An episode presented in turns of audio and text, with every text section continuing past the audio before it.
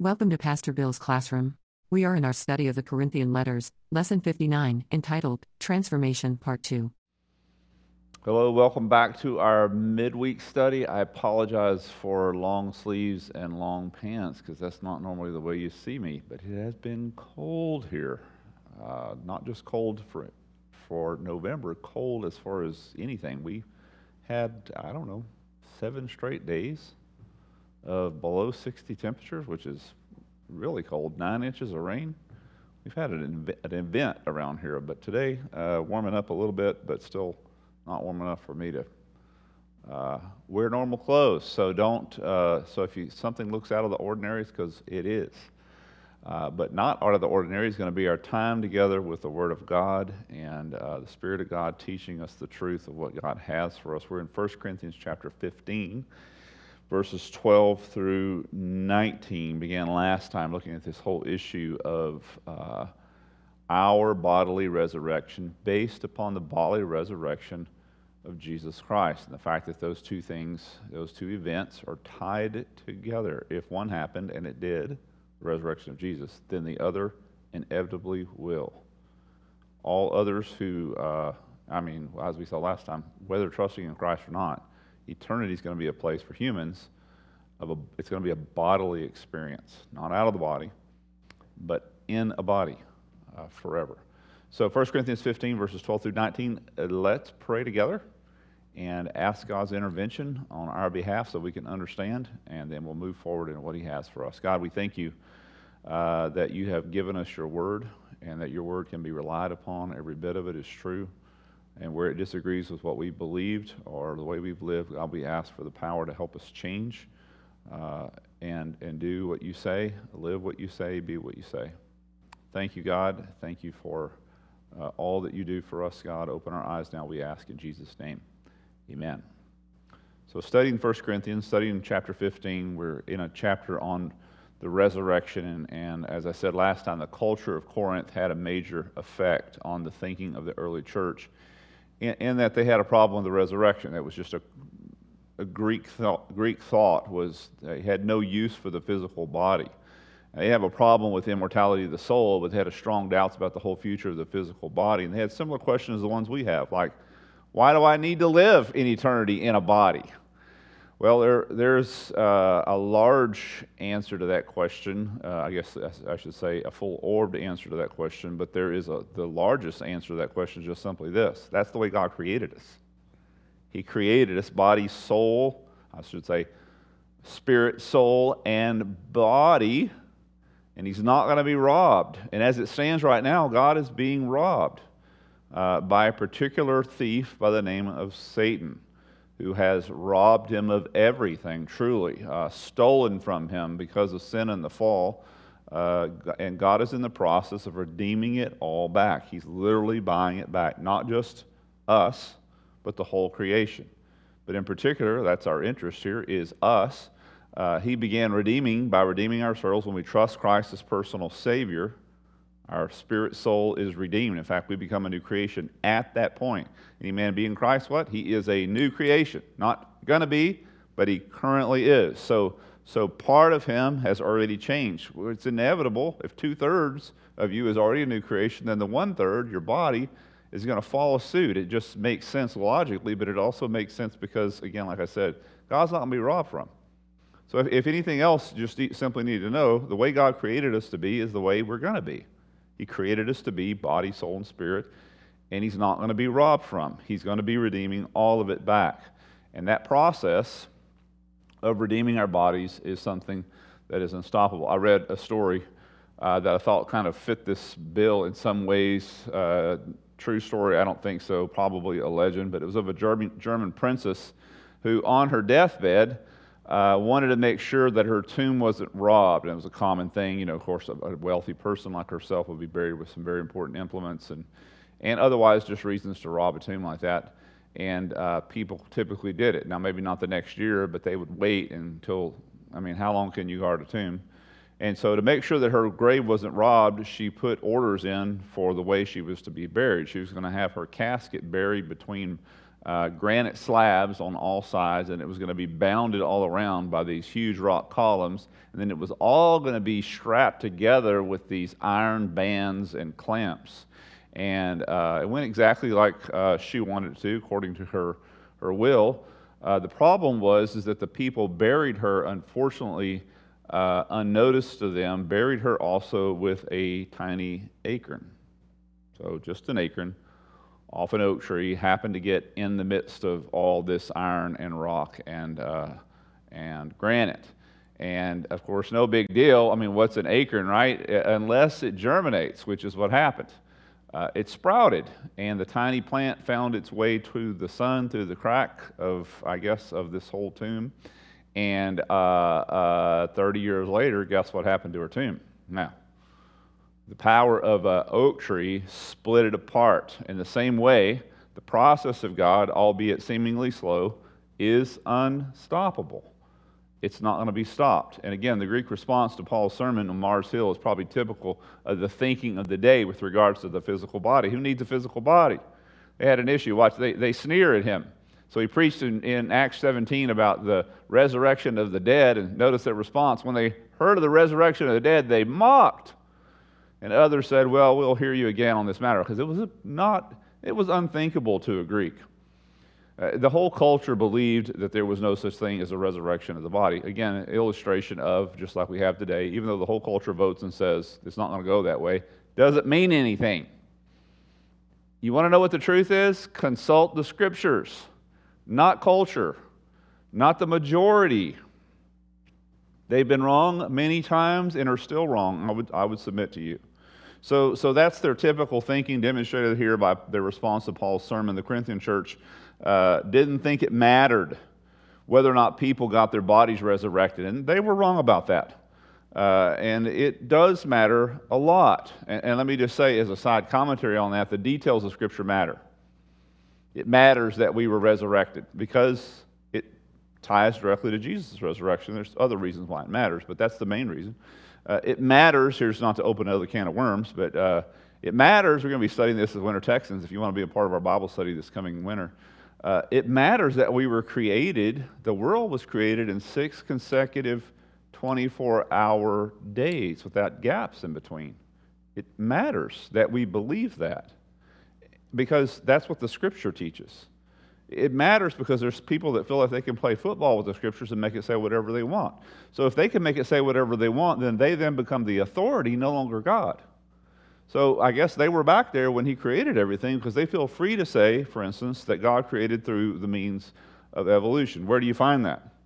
Well, they're writing in between the lines of the scriptures, and I would not trust a person who feels like they can do something like that. Let the scriptures say what they say and mean what they say. These truths such as creation, such as the resurrection, are foundational. Everything, especially the creation, is predicated in the Bible, is predicated on a six, 24 hour day, consecutive day, day creation. Everything's predicated on it. Nowhere in the scriptures are they contradicted. Nowhere, not even Jesus does it say, does he ever say that it's anything other than exactly that? He refers to it several times. It's referred to all the way through the Bible. So either you believe, again, what the Bible says, or you don't, but don't believe something different and say that that's what the Bible says. You don't have a right to do that. So let the Bible say what it says. Uh, it, it, the truths matter. The, the truth of the resurrection matter. Again, just like the creation. Everything in the Bible is predicated on the resurrection of Jesus, not the least of which is our own resurrection. Paul essentially relates to the Corinthian church that if you take away the resurrection for believers, you take away everything else they possess. It's not a small issue. Again, leave the scriptures alone. And please stop thinking that what's running around between your ears is of the level of value that you can call script, question what the scriptures say. Just let them say what they say. Let them say it. The scriptures, we don't decide what the scriptures say. The scriptures decide what we say. If it says in the scriptures, that's what we say. Boom. Period. No more discussion. So, so the paraphrase of what Paul's going to say here is effectively Uh, if the dead are not raised in general, back to the resurrection, then, the dead, then dead men in particular are not raised, which also points to one particular man who died, namely Jesus. And if Jesus was not raised, then everything that we have as Christians is utterly worthless. Let's, let's consider. My paraphrase is not near as important as what the scriptures actually say. So let's take a look here. Verses 12 through 19, chapter 15 of 1 Corinthians. Now, if Christ is preached that he was raised from the dead, how do some among you say there is no resurrection of the dead? In other words, that's the message that you got, but now you're giving us a different message. Again, messing with the scriptures. They're doing the same thing. But if there is no resurrection of the dead, then not even Christ has been raised. So notice he ties directly. So you say you're not physically going to be resurrected, then you can't say Christ was physically resurrected. They're tied together. If Christ has not been raised, then our preaching is in vain, and your faith is also in vain. Moreover, we are even found to be false witnesses of God because we witnessed against God that Christ was raised, whom he did not raise, if in fact he did not raise him. The dead, in fact, if in fact the dead are not raised. So again, it goes from the smaller to the greater, to the greater to the smaller.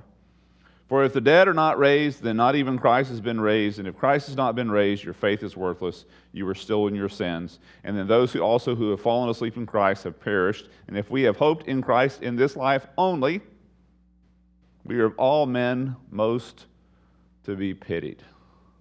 So, so he goes over several things that I want us to break down here together. What happens if we take the resurrection out? What happens if we take our own resurrection out, which also removes Christ's resurrection from the equation? What happens? If people in general are not raised, and Christ in particular was not bodily raised, then number one, Christian preaching is useless. He says that in verse 14. Take a look. It's not the act of preaching, but it's the content of preaching. And what's the content of what we preach? Look back in verses 3 and 4, chapter 15.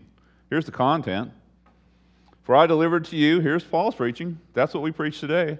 I delivered to you as of first importance that I also received what I also received that Christ died for, the, for our sins according to the Scriptures. Again, let the Scriptures say what they say. And that he was buried and that he was raised on the third day according to the Scriptures.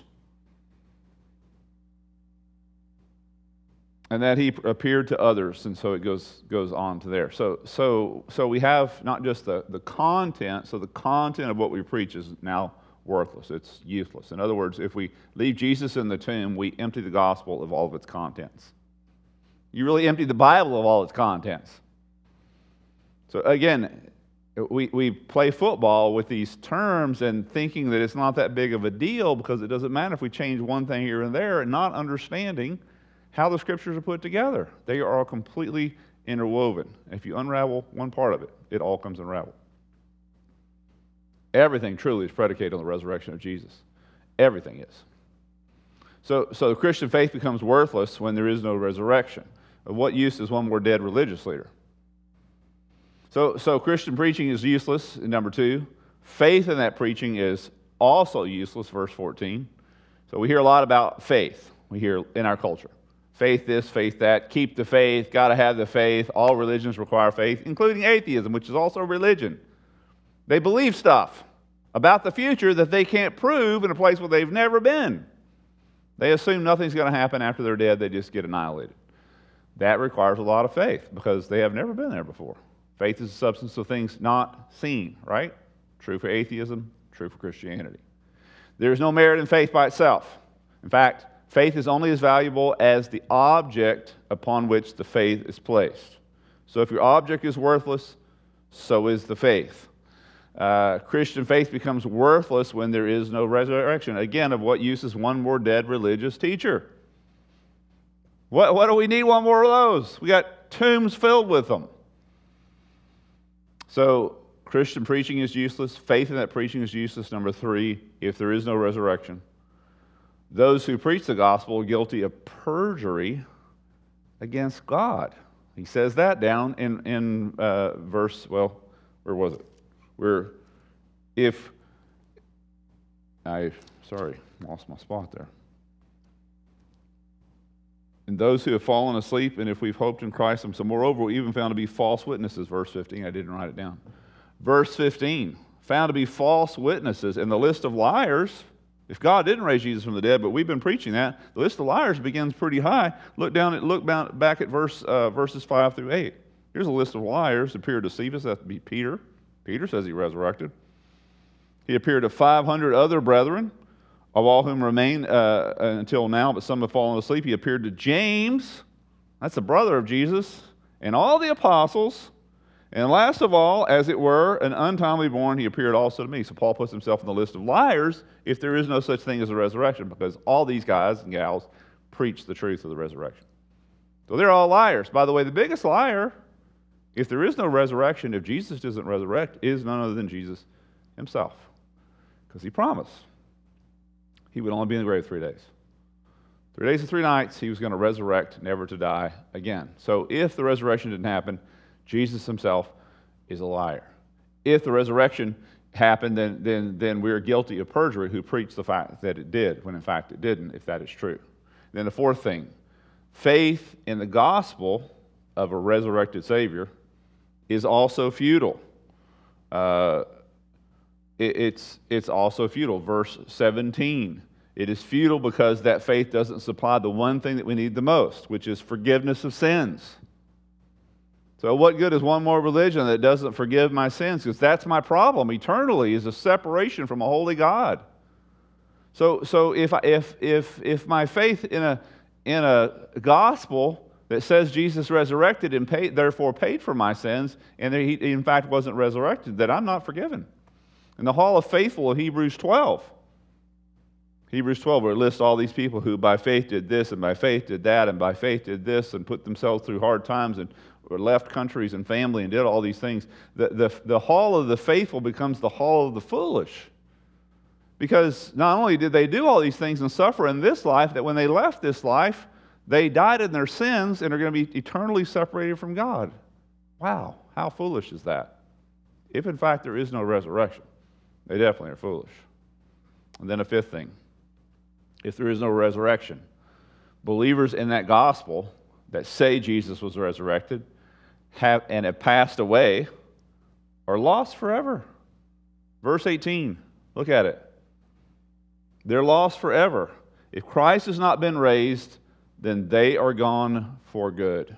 I read this uh, statement made by Carl Sagan. Remember him? He died back in the 90s. Uh, big, big atheist uh, believed in the cosmos. Cosmos does everything. Cosmos became God for him. And so, anyway, so he, he died in his atheism. And his wife uh, made this statement at his death. Here's her aunt, name was Ann uh, Druyan. Here's what she said, according to his what happened at his deathbed. There was no deathbed conversion, speaking of Carl. No appeal to God. How sad no hope for an afterlife. He was not pretending that he and I were not saying goodbye forever. So, I mean, he wasn't a hypocrite. Say that for him. But how sad is that, right? Well, this is also how sad it is for us who believe in a resurrection, who pass away believing a resurrection, if in fact there was not one. All believers who have believed in Jesus, who in fact didn't resurrect, if that is true, uh, this is also true for them. It's true. There's no forgiveness of sins. Eternally gone. Forever. How sad. How sad. And then a sixth thing. If there is no resurrection, without the resurrection, Christians are the most pitiful group there is. Verse 19, take a look. We read it, but let's read it again. If we have hoped in Christ in this life only, we are of all men most to be pitied. I hear Christians say all the time, contradicting this, if all if if if christianity uh, were false and the christian life is still the best life there is. That's not what paul says. And we're the of most to be pitied. I love the paraphrase. It says it this way if all we get out of christ is a little inspiration for a few short years we're a pretty sorry bunch. In other words it wrecks everything when we say there is no resurrection. It's not a small thing. It's everything when you drop the issue of the resurrection. So, and we suffer greatly from otherwise cheap understanding of what it means to be Christians. Uh, others seem to think that Christian living is a ticket to things like health and prosperity and wealth and all these things. Uh, Paul didn't seem to think so. He didn't. We suffer greatly, like I said, from otherwise cheap understanding of what it means to live the Christian life. We fashion for ourselves a crossless Christian life. I don't mean necessarily without Jesus' cross, I'm talking about without ours. Jesus says, unless a man deny himself, take up his cross daily, and follow me, he cannot be my disciple. So every day, deny myself, every day, take up my cross was an implement of death. It wasn't just heavy. You're headed to your death or you're carrying a cross. That's what the Bible describes as the Christian life service and sacrifice. That's the way Paul understood it. That's what the New, New Testament explains it. It's, it's, it's, it's, a, it, it's a life of service and sacrifice because of the one who has died and resurrected, and we're headed to that same resurrection. Our Lord is risen, ladies and gentlemen. We will rise with him. So we need to be very careful, pay very careful attention that we're currently living in a way that will please a risen Savior. I hope that's your heart. Hope it is. Heavenly Father, I thank you that you have worked the work of your salvation, completing it with by raising your son Jesus, proving that he is the Savior, proving that through him the world is going to be judged, proving that we can totally trust him and that he can save to the uttermost those who come to you through him. Thank you for the resurrection. Thank you for this word. We need to hear it. It's in Jesus' name we pray these things. Amen. Thanks for visiting. Find us at www.islandbaptistchurch.org.